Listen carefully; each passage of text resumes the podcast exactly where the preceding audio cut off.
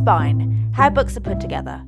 I'm your host, cover designer Holly Dunn, and in today's podcast, I'm chatting with Marcie Lawrence, book designer for Little Brown in the US.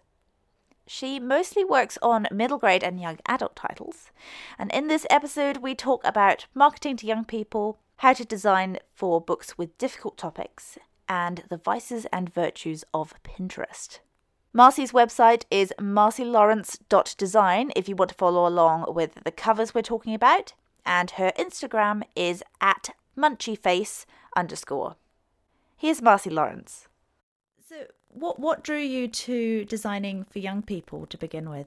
Um, I guess I mean to be honest, I didn't really think that I would ever be designing for young people like necessarily. I think in the beginning, I had started out my goal was really to design for um, digital publications, which were that was like my dream. I thought that was going to be. I was like, that's the most amazing job ever. like, so I guess you know I was thinking maybe like Bon Appetit or some sort of like really cool um, digital magazine, um, which you know the audience for that is probably like I don't know twenty somethings or older. So I was like, I don't know. Personally, I, I didn't really think about designing for young people per se. So kind of fell into the A, designing for young mm-hmm. people, and B, designing books altogether.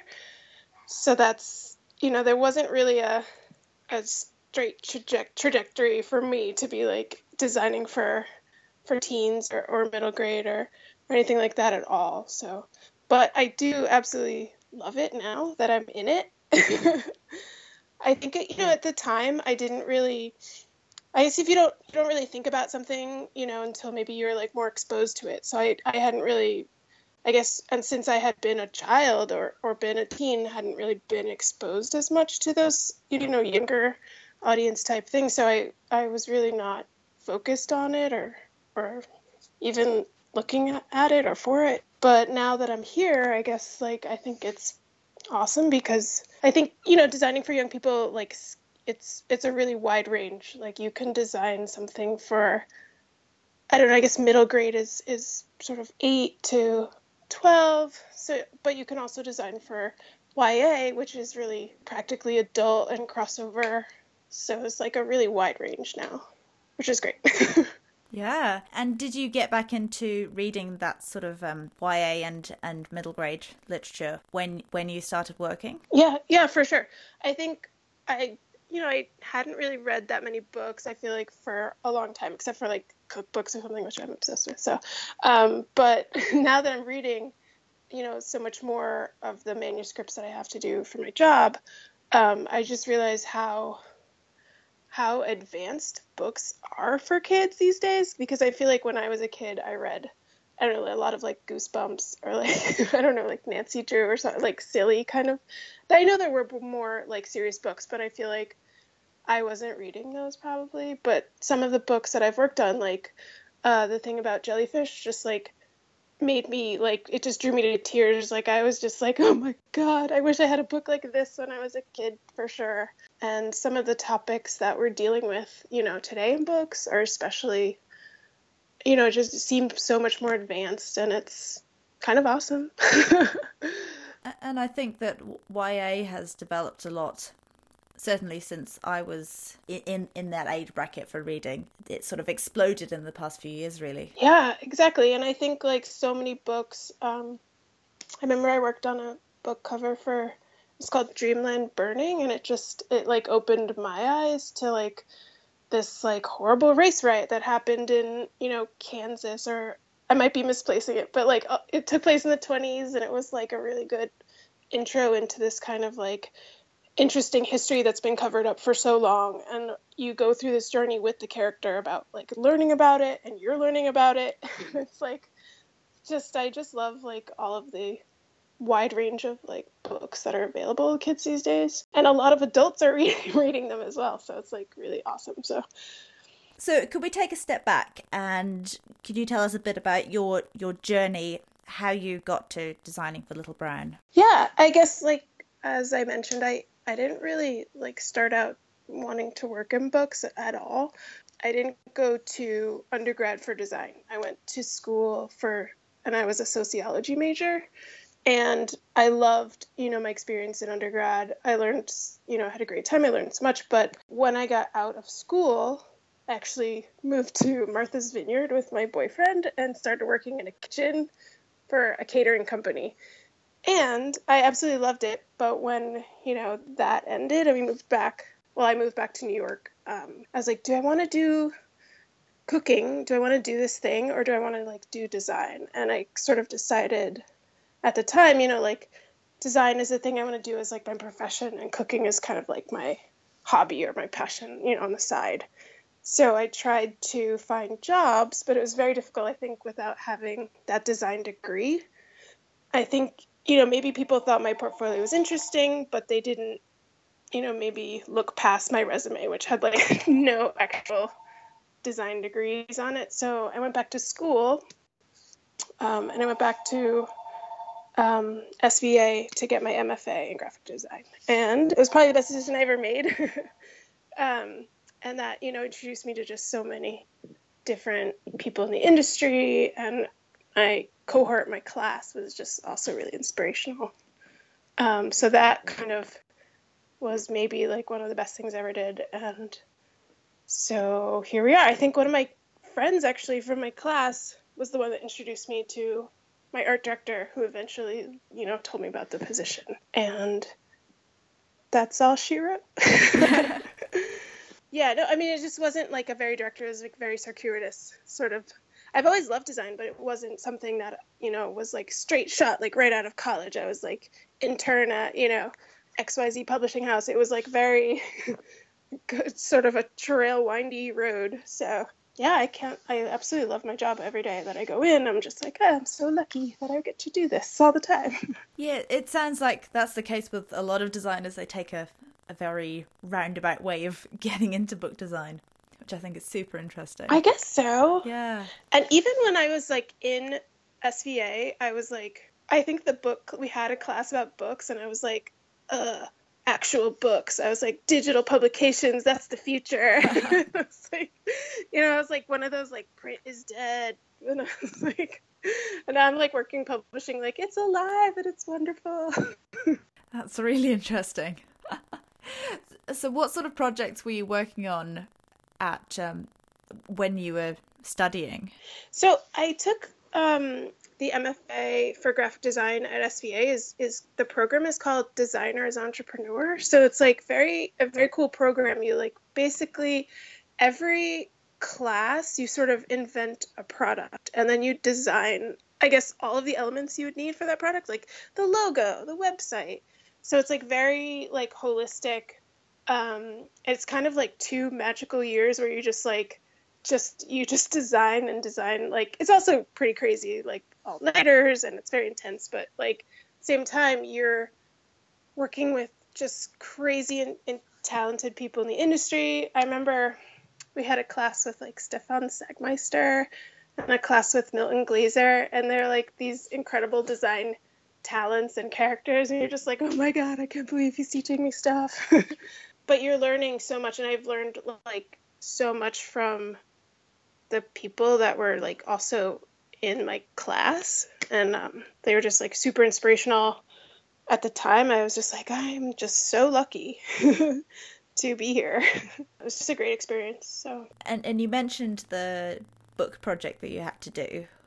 Can you remember what that looked like? I do. I think it was like i wanted to try something like experimental so it was like a it was like it folded really straight like it unfolded in these weird ways and it was telling a story about i think i chose a very serious topic. It was like people's stories from 9-11 so like unfolded like a crumpled up piece of paper and like it was like super experimental. Like you kind of like unfolded this crumpled thing and then all of the like different facets were like different parts of like people's stories. So it'd be like different pictures and then kind of like a um, it wasn't very much text it was like a little bit of like like a side notes about their experience but i also was like i mean there was like you know things that were priorities i was like okay this book i'm gonna just sort of like do this weird thing.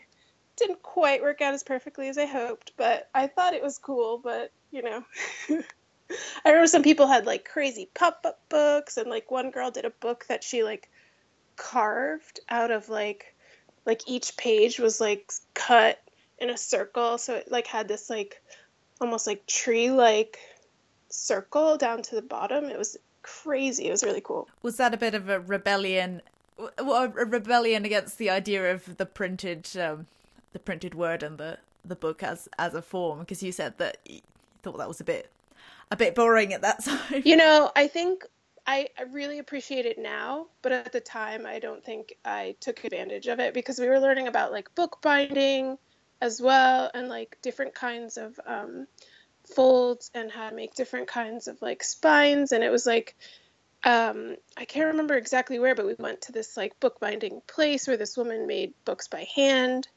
And like now, I'm like looking up that kind of information to be like, how can I apply this towards books like that I'm working on now? Like, can we you know, can we push what we're doing mass production to bring like a little bit of like a hand touch? I don't know. But I definitely like remember these lessons now, even though at the time I feel like I was like, why do I need to know this? I don't have enough time in the day. I think it's a lot of it is like the stress of just being in school too. Cause I had, I mean, I think I was one of the older people in our, in our cohort and I was like always tired. I was like drinking coffee and then I was drinking tea and then I was drinking like Diet Coke and then I was like, what else is there? Is there Red Bull? like, uh, but um, now I, I wish I had like all of the the experience that you know they were showing us for sure because I actually really appreciate that like hand touch now um, in terms of like not just making a book but like all like lettering um, you know, printmaking, um, all these things I feel like are so cool and we we you know, we need to like look and look there more. Like so much inspiration comes from that hand done thing that we do on the computer, but like it needs to be like actually hand done to be really have that cool tactile feeling or that you know thing you want to kind of bring into your your books that you know they're not getting hand printed but like you want it to feel like it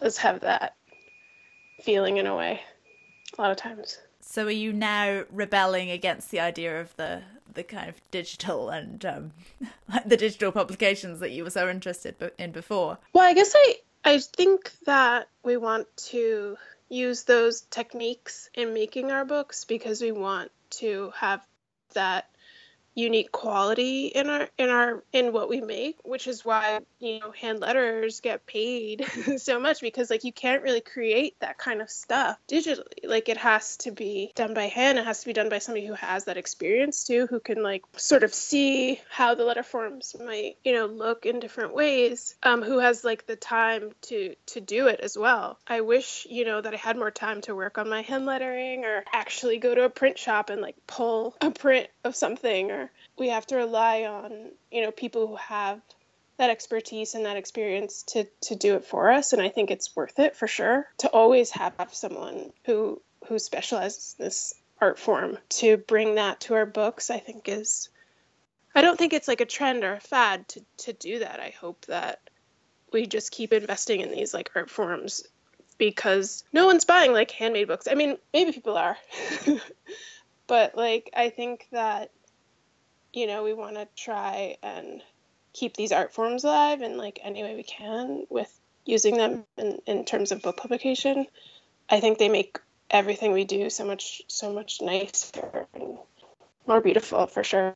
Do you work with with illustrators and hand letterers really quite often then? Yeah, I think um, a lot of times, you know, we look for we'll mock up an idea but then you know say like this artist could really pull off this idea or this hand letter you know we really need to do this you know specific title or logo or i mean i before working here you know hadn't really worked with hiring people as much. And now i have like so many different artists that we can go to. And it's sometimes it's hard to imagine exactly how it's going to turn out but I think like I'm getting much better at like sort of doing that. I always want to pick like the weird avant-garde like and they're like, "Let's try this one." I'm like, "Okay." I'm like, all right, all right. And it's usually like a spot on, you know. I'm like, okay, that was definitely I think like sometimes my like aesthetic will go towards the more I don't know, crazy kind of designer or letterer, but I'm learning sort of like what is appropriate for for what, you know, particular project and like what what kind of artist would be better for this particular book and this like, you know, age range or this audience and have to like sort of tamp down my sometimes my like focus on like the more I don't know. I just I love seeing people's like weird, interesting art, and like I'm like this would be great, and they're like I don't think that'll work for middle grade. like we have to like find something a little more commercial, or like I'm like all right, and then looking for somebody else who I think is interesting looking artwork, but like might be more appropriate for small children who don't want to see a crazy looking face or something like that. How do you go about finding those people then? I think um, you know we just a lot of times um, we have like a lot of different houses that we look at or a lot of different agencies that we we look at and uh, you know i had to learn different agencies when i first started and then like really just go through their artist pages. But we also i mean we look on behance a lot and find people. It's a little more tricky because if you're not repped by an agency you know it's a little bit harder sometimes to get in touch with them or you don't know how reliable they're going to be because you know you're just reaching out to somebody in the internet. So it's like a little bit trickier. I remember i used someone from like the class before me once because i remember her. She had these really interesting postcards and i was like would you be willing to do this? And she was like of course i'd love to work on this um, you know book cover. Um so do you still get things like postcards and mailers, physical print stuff sent through by freelancers? Yeah, um, we actually we get a lot of stuff from, um, of course, like the agencies that we've worked with, but we also get like the random mailer from. I know that um, a few of the other art directors have gone to portfolio reviews, and so we'll get packages from people who are still in school or just getting out of school, which is always like a lot of fun. I feel like they put a lot of like time and energy into their into their packages. I mean, also if we go to shows, you can just pick up. You know, SVA has like an illustration show every year, so we we just pick up stuff there. I think. Wait, I always go to um, uh, Comic Con in October, and there's like an artist alley. they always have like really great stuff um, uh, most of the artists will give you samples and, and postcards and, and stuff that they've worked on to look at. It's so you have to like tell them that you work for a publishing company, and they're like, "Oh, okay, I'll give you some stuff." they like they always have really cool artwork. Um, yeah. I don't know. I love surfing the internet. I find stuff.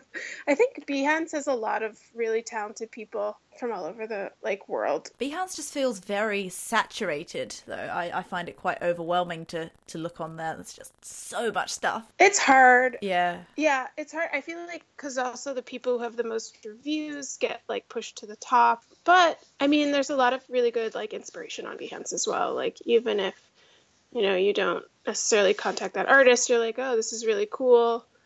But you know maybe we can translate this into something that you like works for us in this way or contact someone we already know to sort of like look at this like inspiration and say like you know we like the way this title works with something or um but at the same time i think behance sometimes is definitely a little intense and i don't know it's a bit of like a I don't know, like it's very social and and I don't know. I feel like sometimes like other artists might not get as much representation on Behance as even if they're very good, you know, like the most famous artists get the most views and and likes and things like that. So you have to like search really and like dig through a lot a lot of not very good stuff and a lot of like other stuff that could be good. It's the thing with the internet, isn't it? So are you using specific search terms when you're looking on Behance, or does it tend to be more of a um, a general browsing, looking for new ideas? I think um, it's both. I mean, I get I have like a feed that comes through artists that I follow, um, just to see what they're up to. I just think their style is cool. But then if I, you know, I feel like sometimes if I'm like completely run out of ideas, I'm like, what's going on in this crazy world over here? So that's when I'll use maybe more specific search terms, see what people. I don't know. It's it's not like a it's a hit or miss because it's like I'll type in the word like moon to see like what what have people done with like the shape of a moon? I don't know. It's like just to see what's going on. Um, it's very fresh though. It's like very up to the, you know like very current. I feel like a lot of the stuff on Behance. It's just like it's almost like street style for like a magazine. Like you know like when you see like street style and you're like this is what the kids are doing yeah. these days. Like, you know, I don't even like know where like begin. Like some of the stuff could be very cool. Like maybe very unrefined or, you know, not not all of the things are put together, but it's just like the there's like really good like kernels of like inspiration all the time. And I think that's the stuff that gets pushed sure. to the top.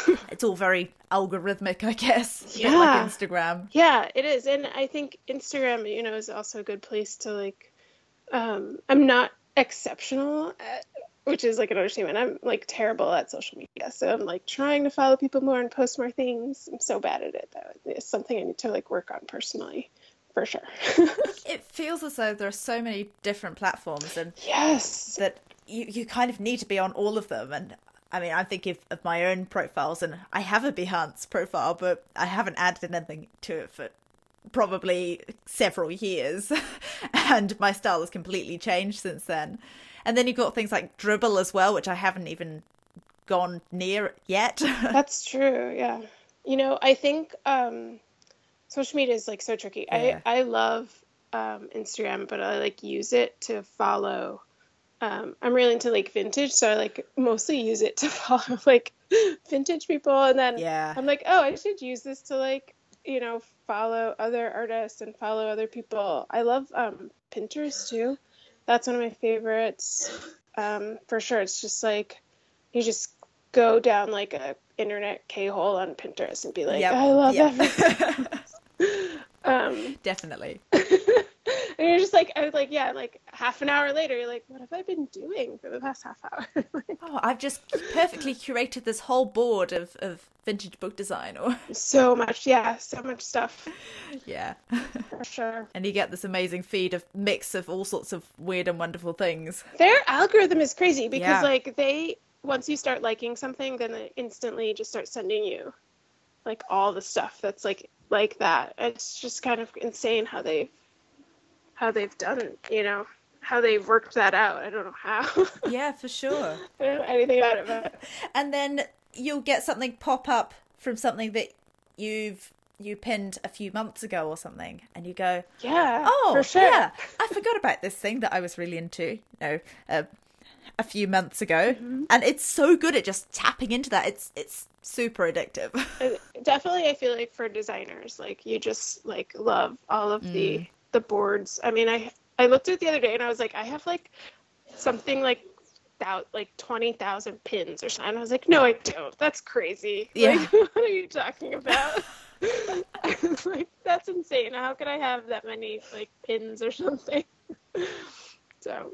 I can't possibly have spent this much time on Pinterest. I know. I was like, what? Yeah.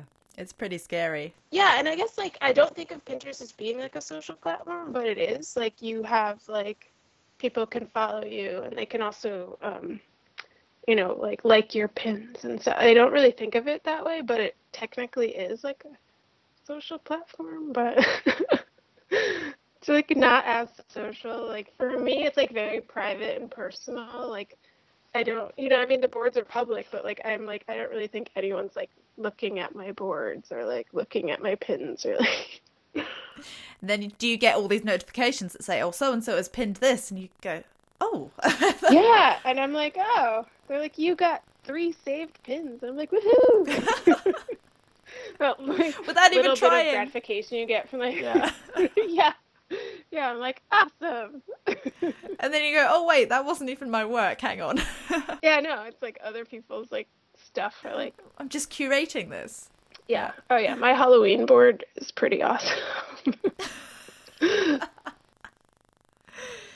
um, so I suppose it's it's not just book design; it's a a mashup of all sorts of different things, and yeah, and that sure. because you are you're curating it for yourself, but then that can sort of bring in some weird kind of serendipity where you where things come up that are sort of up your alley, but you end up using them for a completely different project than what you would have expected. That's what I love about it. I think like I have started doing like book cover inspiration boards, but then now I've also just like branched off into just like ideas, like just things that are mm. not even related to book covers, but it's like now they are just potential. I don't even know what you know they could be used for. I just think for some reason this thing is interesting or appealing to me, and so that gets saved. And there's also like letters and illustrators, um, you know. But I feel like also Pinterest is like kind of a weird hoarder like situation where you just like yeah pin this stuff and then you like don't really ever look at it again. But like it's like really satisfying to like save it somewhere in the internet. Mm. Um, so I mean, I need to like maybe relook at my stuff more often and and like actually look at it again. I find that's quite so. nice actually to go back and look through one of your boards because if I'm just going through the feed, then I feel like everything I see that I like, I need to save mm-hmm. because then it'll just disappear and I'll never see it again. So I need to put it some, somewhere immediately. But if you're going back through your own boards, you know that you've already saved it and it takes that pressure off. Yeah. I guess like I need to actually like when I start out with a book process, like then go through my boards, you know, and then see what I, you know, thought was cool before. Like, why did mm. I save this thing? You know, um, is it applicable to what I'm working on right now? Because it is like a, a resource for like your ideas that you had at one point, like thought were cool.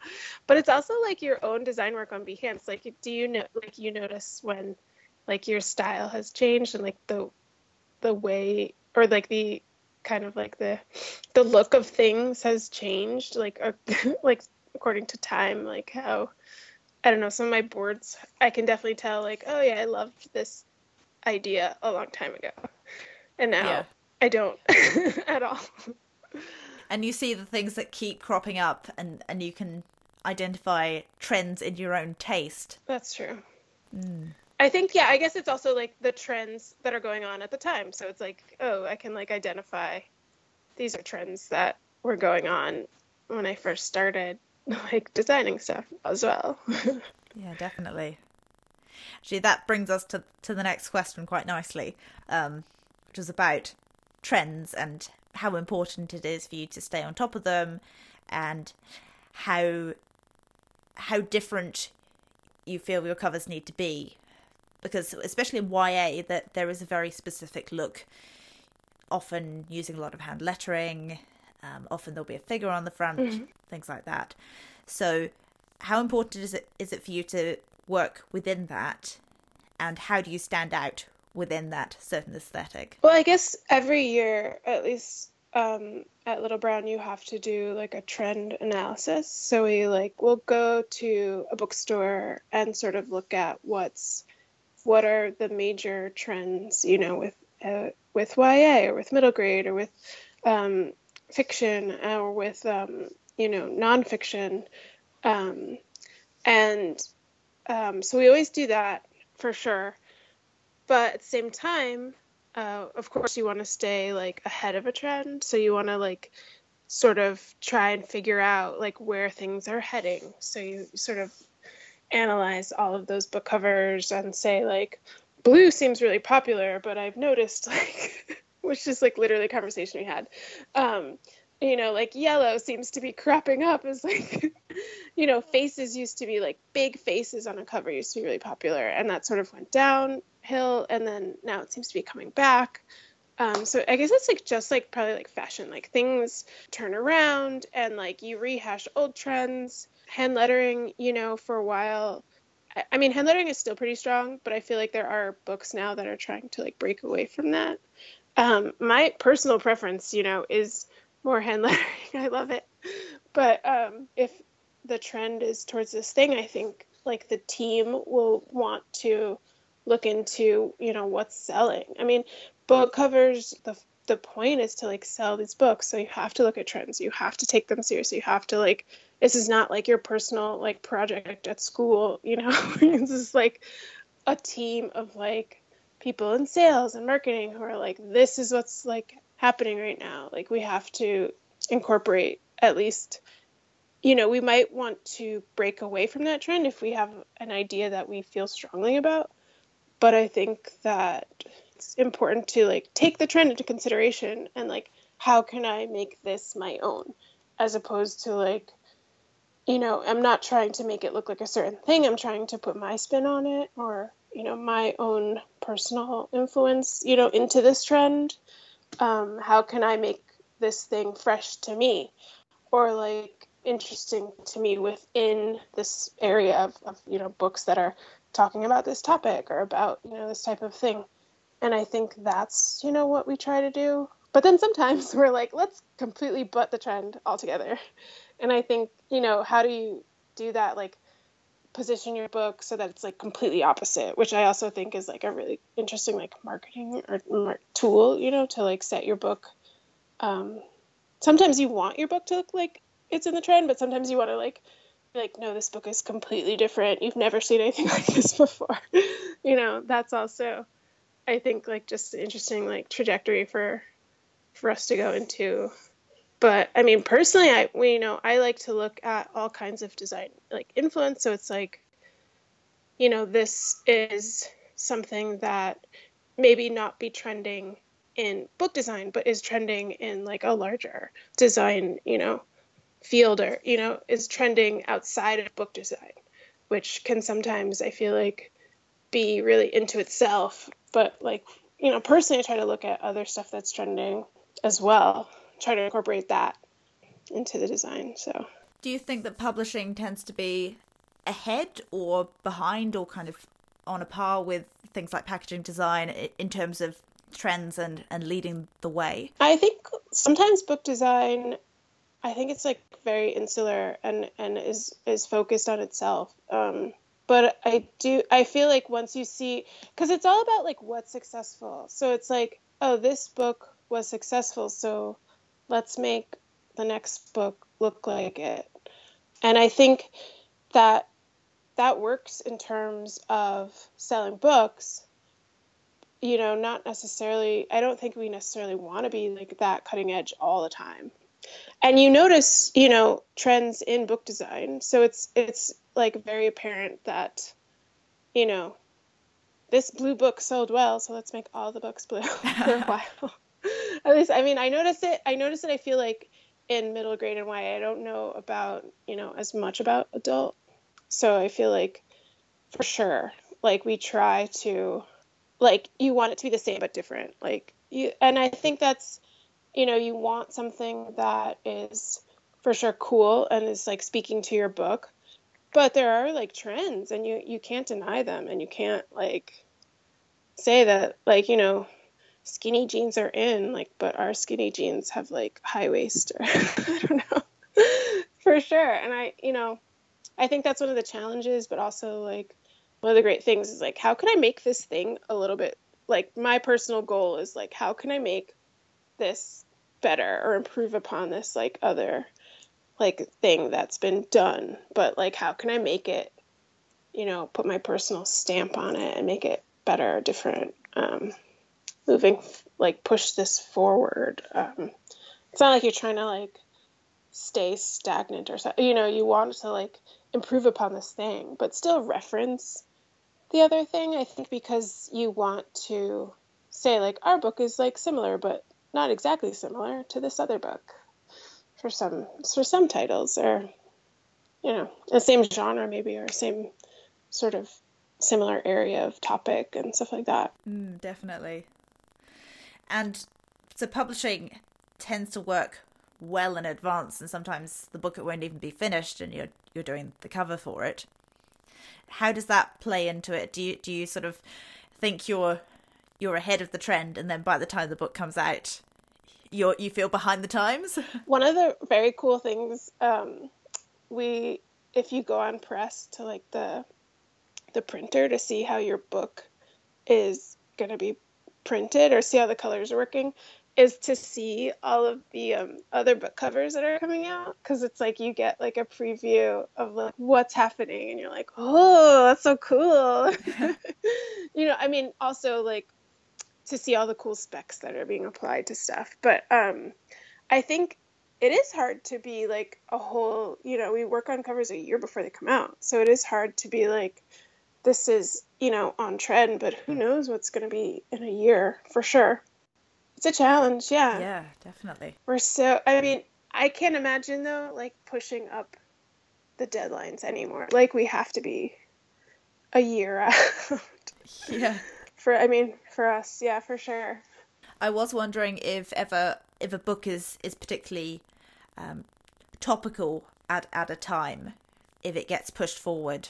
I think so. Um, I know like right now there's a lot of books about like protest and like your you know personal um, and identity politics and it's like so you know with me too and everything right now that like this sort of time period has seen like a rise in books like that. But at the same time like those we're we're also looking at this like the manuscripts are coming to us because of like the time period. And you know it's not it's not that it's like slowing down. It's it's they're just seeing more and more manuscripts coming because of the trend that's happening in larger you know conversations around around identity and and and politics and i think also because people are more open to different stories now like you're just seeing much more about that because not because of like books, but because of just like the larger conversations in the world. it's just like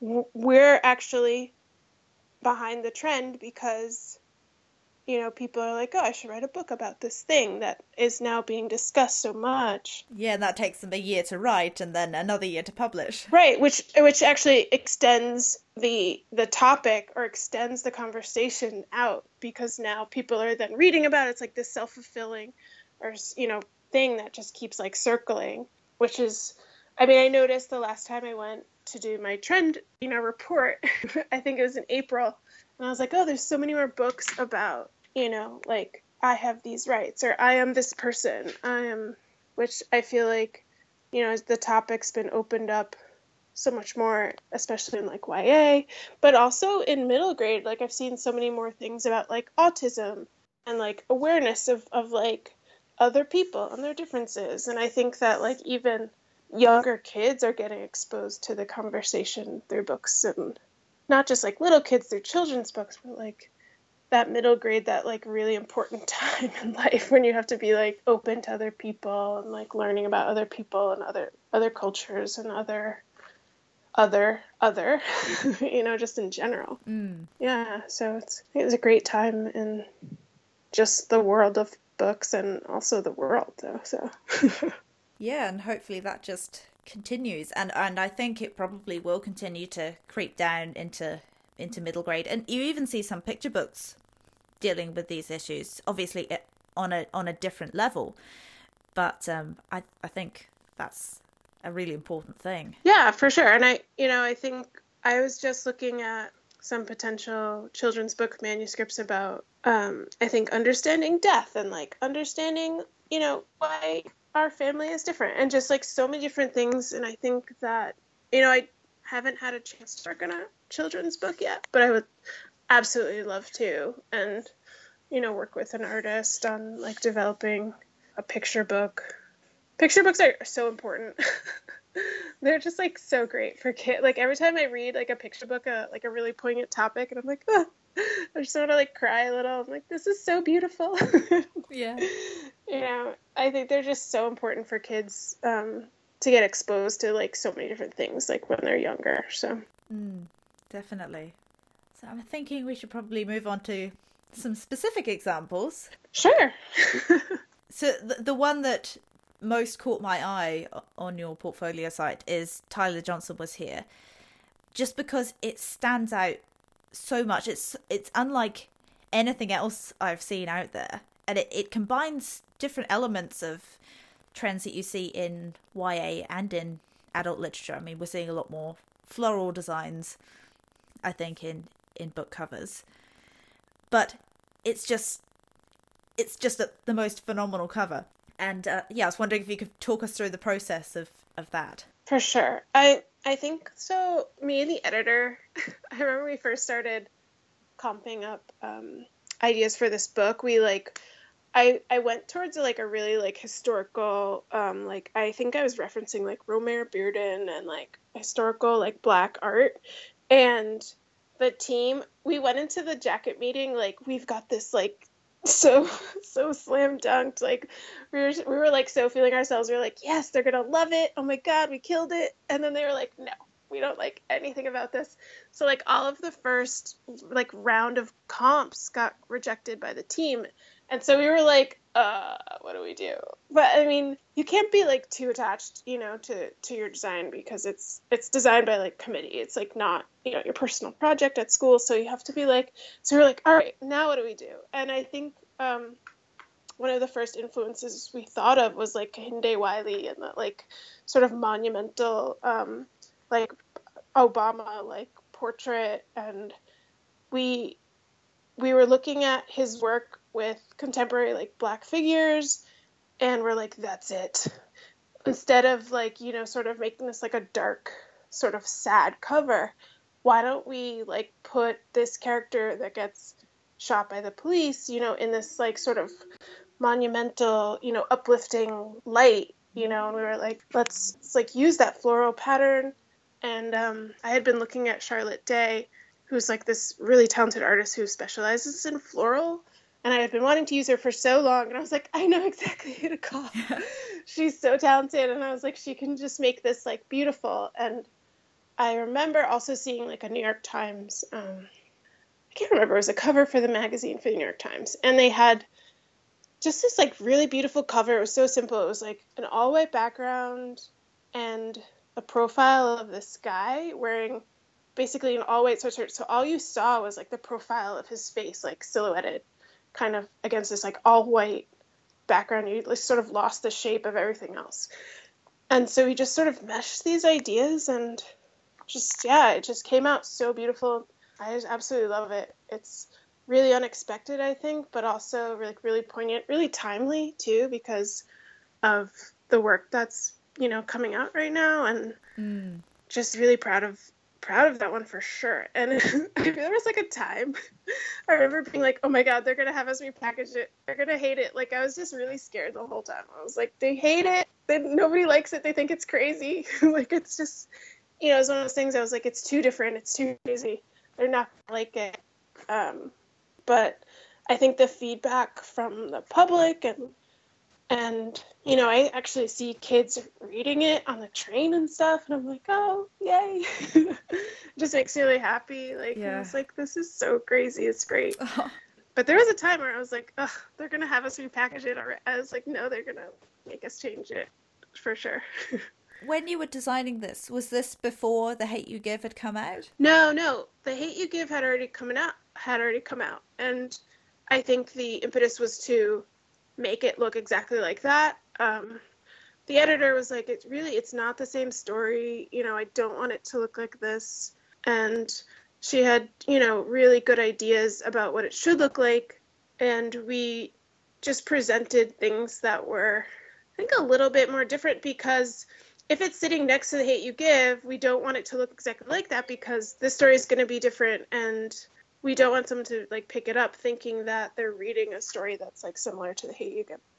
But you know i think like that's one of those times where like a trend and like a successful book really pushes people to want this particular thing but at the end of the day we're really happy with what the direction we decided to go in and and to go in a completely different direction because I think it, you know, really is unique in terms of, you know, I've just never seen a book that has like a black man on the front with like flowers all around. You know, it's just like, they're just like to put like this, you know, figure on the cover of a book. I think it's really daring and bold, and I'm just like really happy that everyone, you know, was on board with it and loved it, and was just really passionate about going with this direction because everyone was just like, let's do it and yeah, I'm just really excited that it's doing well and everyone loves it still. And the fact that he's wearing this hoodie, but it's almost it's almost blended into the background. Yeah. And it's obscured by all these beautiful flowers. Yeah, I, I mean, I remember we went to the photo shoot and we were like talking about his braids. we were like, let's make like, you know, these big cornrows. And he was wearing this like earring and we're like, let's just keep it in. It was like everything just came together. And then Charlotte, you know, drew these flower like pattern concepts and they were just really like gorgeous. I think like it was one of those book covers where just everything starts to fall into place and you're just like there's no like difficulty. I, there's some covers that you like struggle with, you know, you're just like, oh, I gotta make, I can't make this work.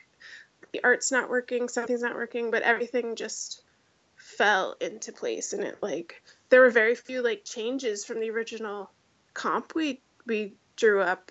Yeah, it was one of those just like really great covers that came together really somehow flawlessly. like we were like, yes. Yeah. oh. I think our biggest decision was like what color to make the flowers, or like we went through like different color palettes, and then we were just like, no, the original one she she thought up like the purple. We were like, this is actually really nice. Like let's just keep it. I was going to ask about that actually. The the rationale behind the different flowers that were used. Did you have a conversation about that or?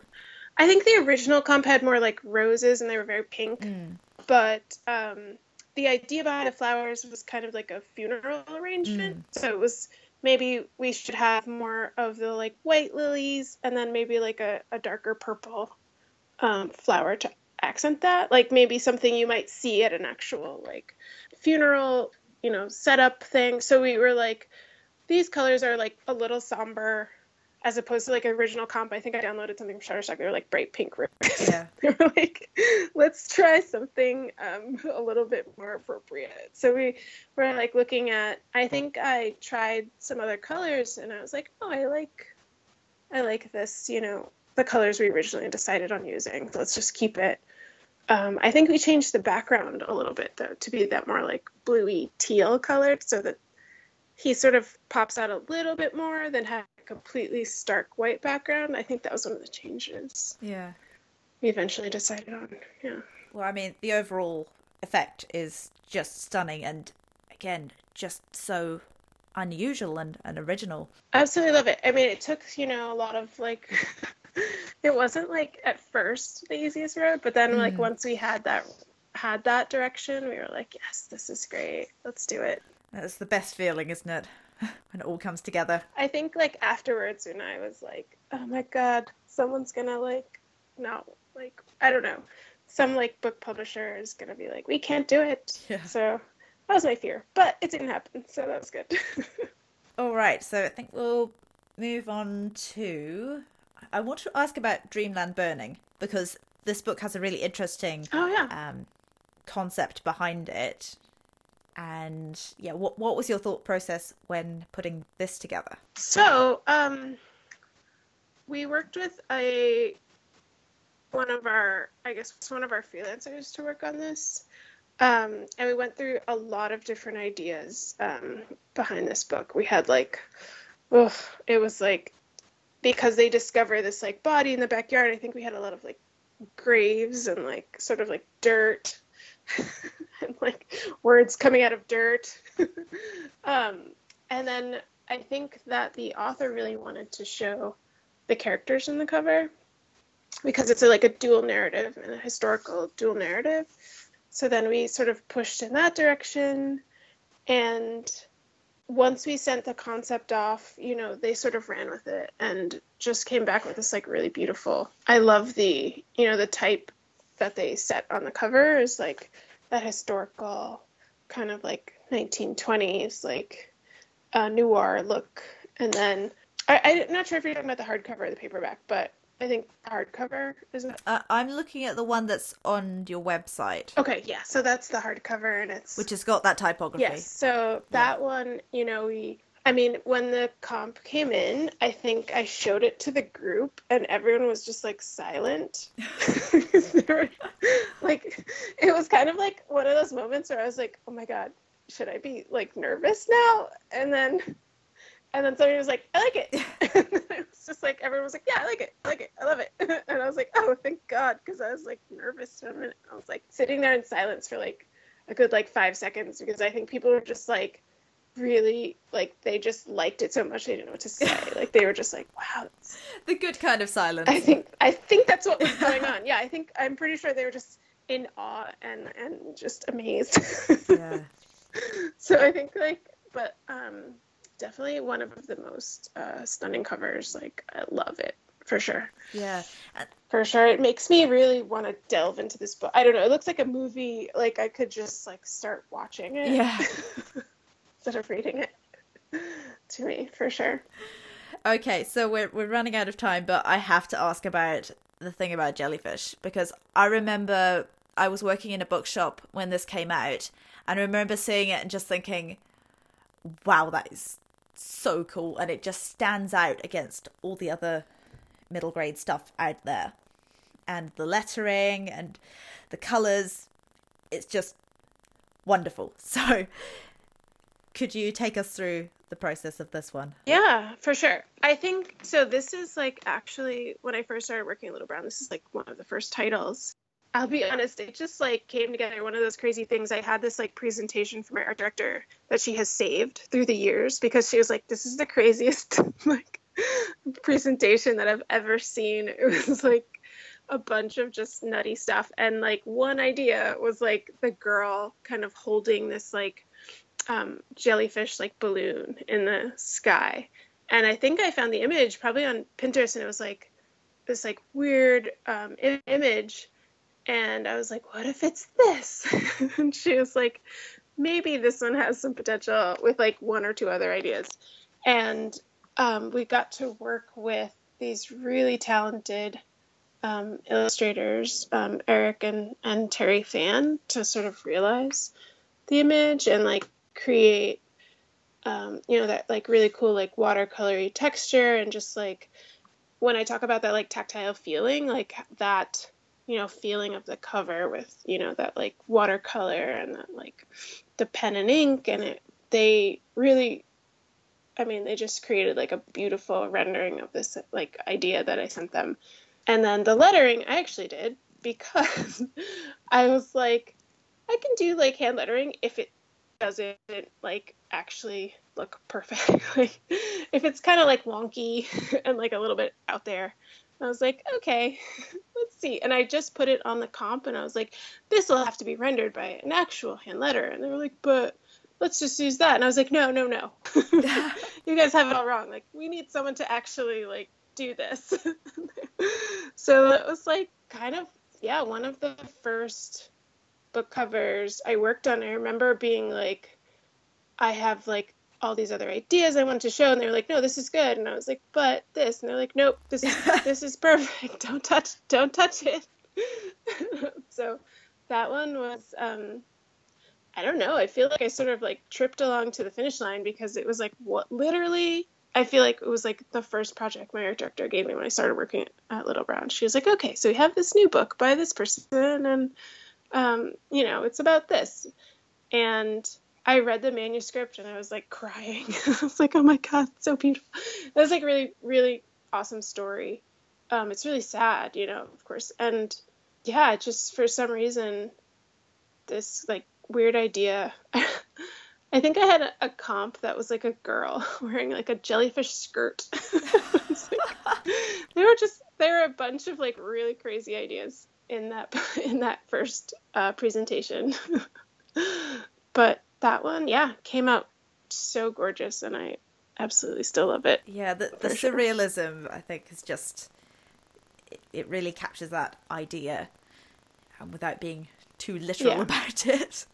Yeah, for sure, and I think you know the like concepts in the book are really difficult, and it was like, how do you sort of portray like this girl who's you know going through this like really crazy tumultuous like experience with you know experiencing death and like experiencing you know um all these like changes in her life. How do you like put that on a book cover? Yeah. I don't know. So yeah it's like sometimes it's like very hard to translate like ideas i feel like into especially when they're heavy topics like this. Mm-hmm. yeah. I mean and and you don't i remember um i was telling a friend about the book and i was like oh you should have you know your little cousin uh, read it and she was like oh i don't know if you know that's something that she could really like deal with and i was like well you know like see if she you know, just see if she likes it and like see what she thinks, you know, don't necessarily. So it's like kind of hard like line because you have um what are they they're called like gatekeepers that will like you don't necessarily want to scare them away from a topic. Yeah. Um if books are for younger children, which this book is for like, you know, middle it's a middle grade book, so it's like how do we present this topic in a way that gatekeepers will let their you know children or seem accessible for for a child and a, and a parent at the same time yeah and so i guess you you're designing for for both audiences it, it has to appeal to the child but at the same time yeah that that must be really quite hard i hadn't really thought of it like that so much before it's true though because like really i mean i guess in most cases the parents are buying the buying the books for the kids. I mean, today I don't know. I feel like some kids are probably some kids are probably buying those books too. yeah, I, I, definitely remember at that age having, you know, if if I had any pocket money, then it would be going towards books. But um, oh yeah, yeah, but also at libraries as well, and it's right. got to appeal to librarians and teachers, and right, yeah, you've got yeah. this whole extra group of, as you said, gatekeepers. Right and you don't really think about like you're it's a middle grade book so i'm designing it for the kids but at the same time yeah something that you're supposed to be also thinking about in the back of your mind too like will a parent be okay with this book cover so yeah i think that's more you know that's more true for like middle grade but um, instead of ya but mm, and and in picture books as well I mean, right, right. For, for, a picture book, the whole thing has to be accessible for a parent and a child, and hopefully they'll want to read it over and over yeah. over again.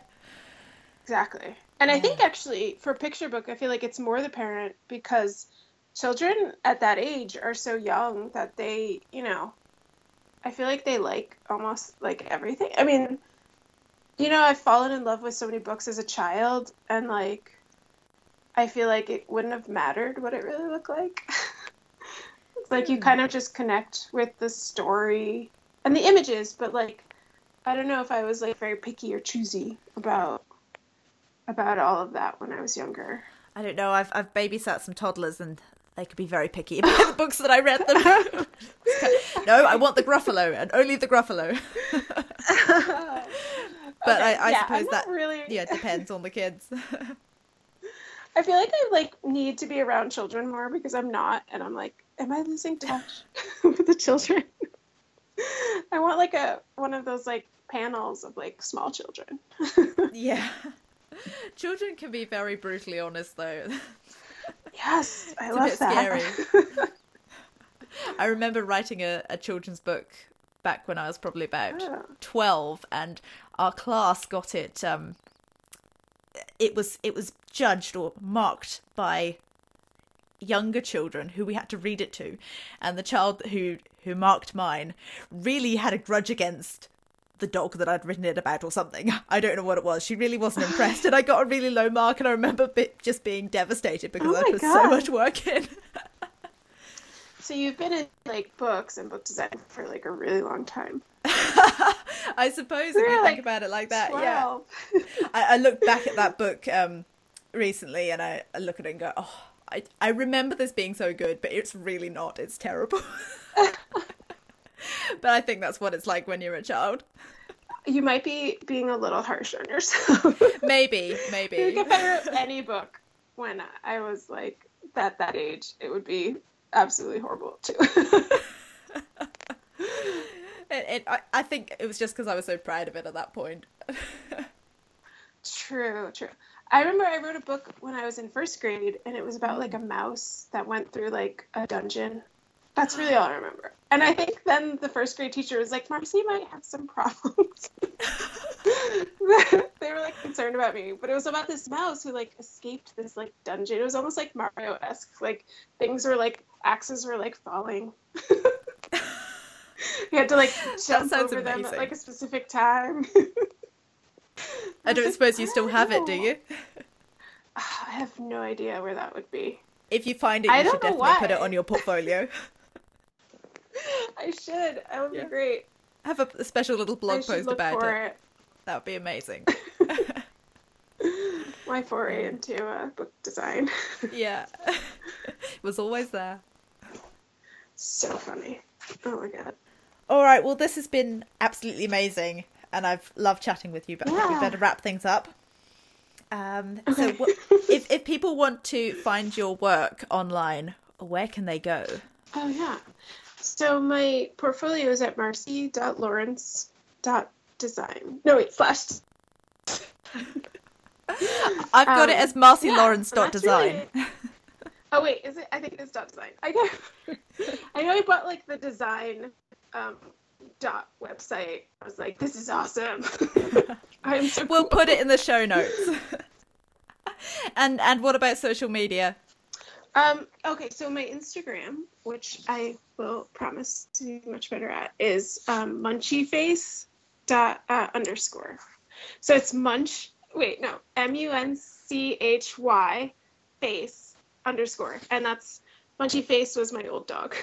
Oh, it was a cute little boxer with like a two snaggletooths. um, okay, Munchy Face underscore, underscore. Did you say? Yes. Uh, yep. Okay. That's me. See if I can find you. And um, that's really all the social Yes, it is. okay, good. Awesome. Designer of books and lover of vintage. Yes. I can relate to that. Yes. yeah, I'm Wonderful. trying to um, try and sell some of this vintage stuff that I've been collecting because I have so much of it now. Mm. So stay tuned. yeah. Be... What what sort of period of vintage? I mean, pretty much everything. I love all of the yeah. 1920 stuff. I can't really fit it, but I love to have it and own it. And I actually really love. Um, it's so sparkly. It's so it's just all fabulous. All of the beads and sequins. It's like the younger yeah. me is like, for sure. um, yeah, but you know yeah. everything pretty much. Uh, pretty much, yeah.